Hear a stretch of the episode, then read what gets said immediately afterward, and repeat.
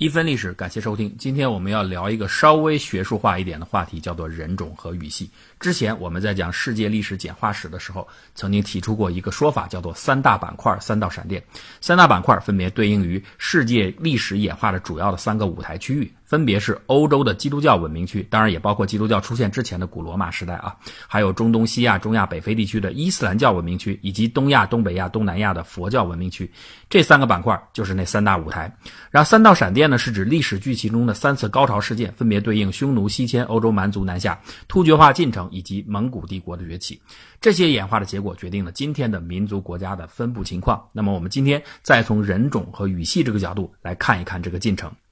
在解释语系和人种之前，我们先从世界古代的三大游牧民族说起，他们分别是雅利安人、闪米特人和阿尔泰语系游牧民族。如果这些词你觉得很生疏、很晕的话，你可以这样来简单的理解：雅利安人就是后来欧洲人的祖先，而且雅利安人不仅向西分化出了欧洲人，同时还向南向东扩展，分别分化出了波斯人、库尔德人、印度北部的高种姓人以及中国西部的吐火罗人，也就是我们中国所说的塞种人。那闪米特人是什么呢？就是现在的阿拉伯人和犹太人。韩米特人就是现在的埃及埃塞俄比亚一带的民族集合啊。阿尔泰语系游牧民族呢，就是历史书上总让我们傻傻分不清楚的什么匈奴啊、突厥啊、蒙古啊、鲜卑啊、柔然这些在北亚和东北亚草原或者渔猎民族的集合。那么为什么要先说他们呢？很简单，因为如果没有这几个游牧民族串来串去的串联和相互的攻伐，人类历史书就会薄很多，也就没有必要讲解今天什么语系和人种问题了。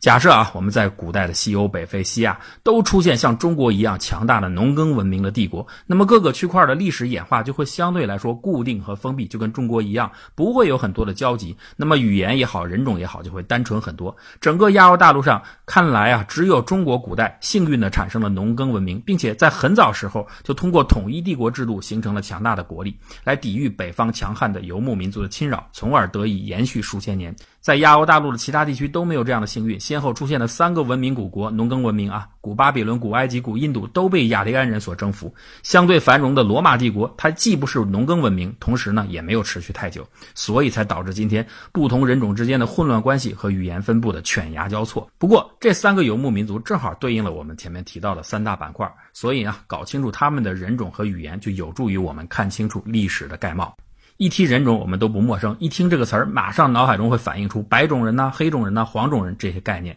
这种默认分类方法实际上起源于19世纪的布鲁门巴赫的五分法则，就是他把人类分为蒙古人种或就是黄色人种，美洲人种就是红色人种，高加索人种白色人种，马来人种就是棕色人种，以及埃塞俄比亚人种就是黑色人种。不过，仅仅以肤色作为形态标志来区分人类，这种标准早已经在现代人类学中被抛弃了，因为不科学嘛。比如，按照现代标准，北方的印度人和巴基斯坦人他是白人呐，阿拉伯人他也是白人呐，我国的维吾尔族他也是白人呐，这显然和我们很多人的肤色感觉是不匹配的。所以，目前啊，人类学进行人种划分时，是以好多种的人类体质形态的标准，包括眼睛啊、头骨啊、体型啊、毛发特征啊，综合制定人类划分的标准，将特征接近的人群划为同类，而不仅仅是看。肤色，按照这种综合特征，人类现在可以分为高加索人种，就是简单理解为白人啊；蒙古人种就是黄种人。尼格罗人种就是黑人，澳大利亚人种就是棕色人种等等。而现代基因科学早已证明，人类不同种群之间的由于长期的通婚、交流、战争，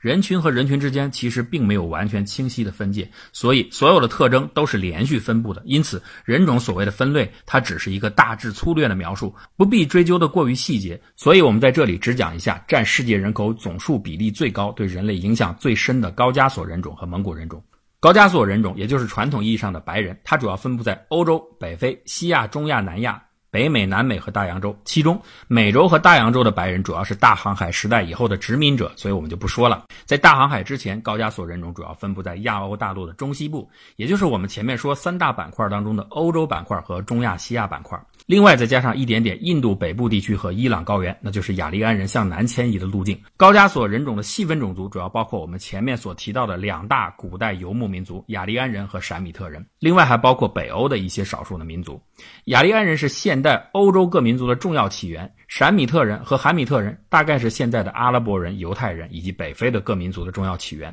而蒙古人种呢，就是我们大家最熟悉的黄种人，主要分布在东亚、东南亚。另外，在美洲和大洋洲也有一定的分布。在中国，除了俄罗斯族和塔吉克族属于白种人以外啊，另外呢，维吾尔族、乌兹别克等几个突厥系民族属于黄白混血以外，其他的都属于蒙古人种，就是黄种人。上述我们提到的人种划分是经典人类学根据人的生理特征作为标准进行划分的。然而，不同种族经过混血后，许多的特征都会趋于模糊。因此啊，当基因技术出现以后，根据 DNA 分析，可以更准确地识别出不同人种之间相互融合的关系。一般呢，可以利用线粒体信息分析母族的来源，根据 Y 染色体信息可以分析父族来源。这些分析已经指明了我们过去所不能够想象的一些新的种族之间的关系。比如，从全球男性 Y 染色体图就可以看出来，白人的 R 基因与阿拉伯的 IJE 基因它是远房关系，而白人的 R 基因与黄种人的 O 基因反而是近亲关系。而芬兰人的 N 基因与亚洲人的 O 基因更是亲兄弟关系，所以你可以看到芬兰的美女们除了肤白金发以外，她的头发是直的，她的面孔也更像东方人。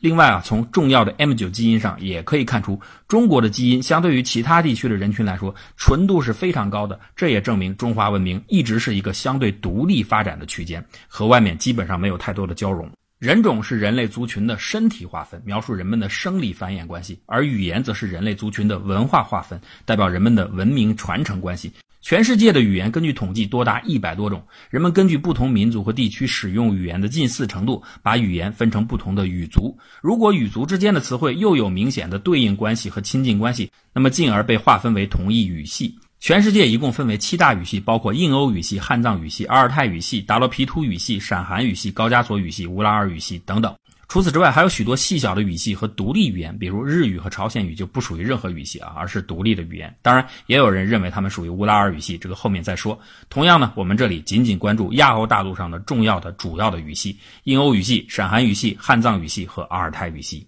印欧语系是当今世界上最大的语系。顾名思义，印欧语系这个概念，它的出现一定和人们对印度语言的考察有明确关系。在16世纪，欧洲的传教士和商人到达印度后，开始学习梵语。他们很快发现，印度的梵语与欧洲的拉丁语、希腊语等古语言之间有着明显和广泛的相似性。之后，随着学者不断的研究深入，他们就把这种相似的语言称为印度日耳曼语系。再到后来，人们发现这个规模越来越大，更多的欧洲语言都和他们有关联，所以就将这个语系命名为印欧语系。这个语系其实有时也被称为雅利安语系，就是我们刚才说的那个雅利安游牧民族。因为雅利安某种程度上是一种语言学的概念，而不是民族学概念。比如罗斯墨菲在《亚洲史》中就说到，严格的讲，雅利安是一个语言学名词，但它已经被广泛误用为一个民族，或者更不恰当的被误用为一个人种。实际上，雅利安这个词的出现，就是因为人们发现整个欧洲，包括伊朗、印度，包括中亚，有些语言都有着非常明显的相似性。所以大家想到，那么我们的语言应该有个共同的起源，这个源头应该在所有的民族语言分布的正中间。正中间在哪儿呢？那就是高加索地区。哎，你看你就明白了，为什么白色人种被称为高加索人，这个原因就在这里。请注意，由于南欧地区的国家语言都来自罗曼人建立的罗马文明，故此他们都属于拉丁语族，包括法语、意大利语、西班牙语。葡萄牙语等等，这些国家的语言之间相互是很近的。而西欧、北欧地区的英国、德国、瑞典，他们都是日耳曼区，所以他们的语言比较相近，称为日耳曼语族。不过，尽管德语和英语同属一个语族，但是他们相差仍然是非常大的。这是因为英国在后来诺曼征服时期大量融入了法语词汇，使得英语严重的拉丁化。那汉藏语系呢，我们就很熟悉了，它是东亚地区语言系列的总称。中国是该语系使用人数最多的国家。这个语系整个在中国大约有四百种语言，如果按照人数计算，它是仅次于印欧语系的第二大语系。可以这么说啊，如果说印欧语系体现了基督教文明区和伊斯兰教文明区两个板块的动荡，那么汉语语系的这种独立性和完整性就体现了中华区域的内敛和稳定。连对周边的国家，我们都没有进行语言的输出，包括朝鲜、日本、蒙古、越南等，他们都各自演化出了自己独立的语言体系。尽管有些使用了汉字的某些成分，但是他们只是用汉字构造自己的拼音文字。那闪韩语系呢，也称亚非语系，是分布于北非和西亚的一个主要语系，包括阿拉伯语、希伯来语、豪萨语等等，使用人口近两亿。闪韩语系的命名来自于旧约圣经。根据圣经记载，诺亚有两个儿子，他的一个儿子闪米特是希伯来人的祖先，另一个儿子韩米特是亚述人和非洲人的祖先。所以今天以色列这个名字就来自于闪米特语，他是亚伯拉罕的孙子雅各的外号，意思是与神决力者。今天的阿拉伯人和犹太人都是闪米特人，其实他们是亲兄弟。而埃及、埃塞俄比亚等地的人是韩米特人。闪韩语系是全球最大的宗教输出基地，犹太教、基督教、伊斯兰教都是从这个体系当中脱。生而出的。那么阿尔泰语系主要是由不同历史阶段的草原游牧民族和森林渔猎民族的语言相互融合形成的。阿尔泰语系包括突厥、蒙古、通古斯三个语族，主要分布在中国、中亚、东北亚、蒙古国、俄罗斯以及欧洲东部的一些国家。有些学者呢把朝鲜和日本也归为这个语系，但是这没有定论。通古斯语族呢主要是在东北亚地区，蒙古语族主要是中国北方地区。突厥语族呢是在中亚地区。很有意思的是，我国东北地区的主要少数民族满族和西北地区主要的少数民族维吾尔族，以及乌兹别克、哈萨克、蒙古、鄂伦春、赫哲这些民族都属于阿尔泰语系。如果说陕韩语系是宗教输出基地的话，阿尔泰语系无疑是全球武力输出的基地。我们刚才提到的三道闪电、匈奴西迁、中西亚的突厥化和蒙古帝国，都是该语系民族完成的。好了，讲了这么多。也许通过今天讲述的人种和语系的分布，我们就能更好的理解我所说的世界历史的三大板块和三道闪电的演化进程。人种是人类基因身体变化的痕迹，语言是人类文化基因的痕迹。在没有文字记载出现的时间段内，这些知识会为我们提供非常好的研究人类发展规律的线索。人类无数的征战和攻伐，没想到最后的一切信息竟然都隐藏在我们的身体和舌头里。未知生，焉知死？了解我们的过去，就是为了把握我们的未来。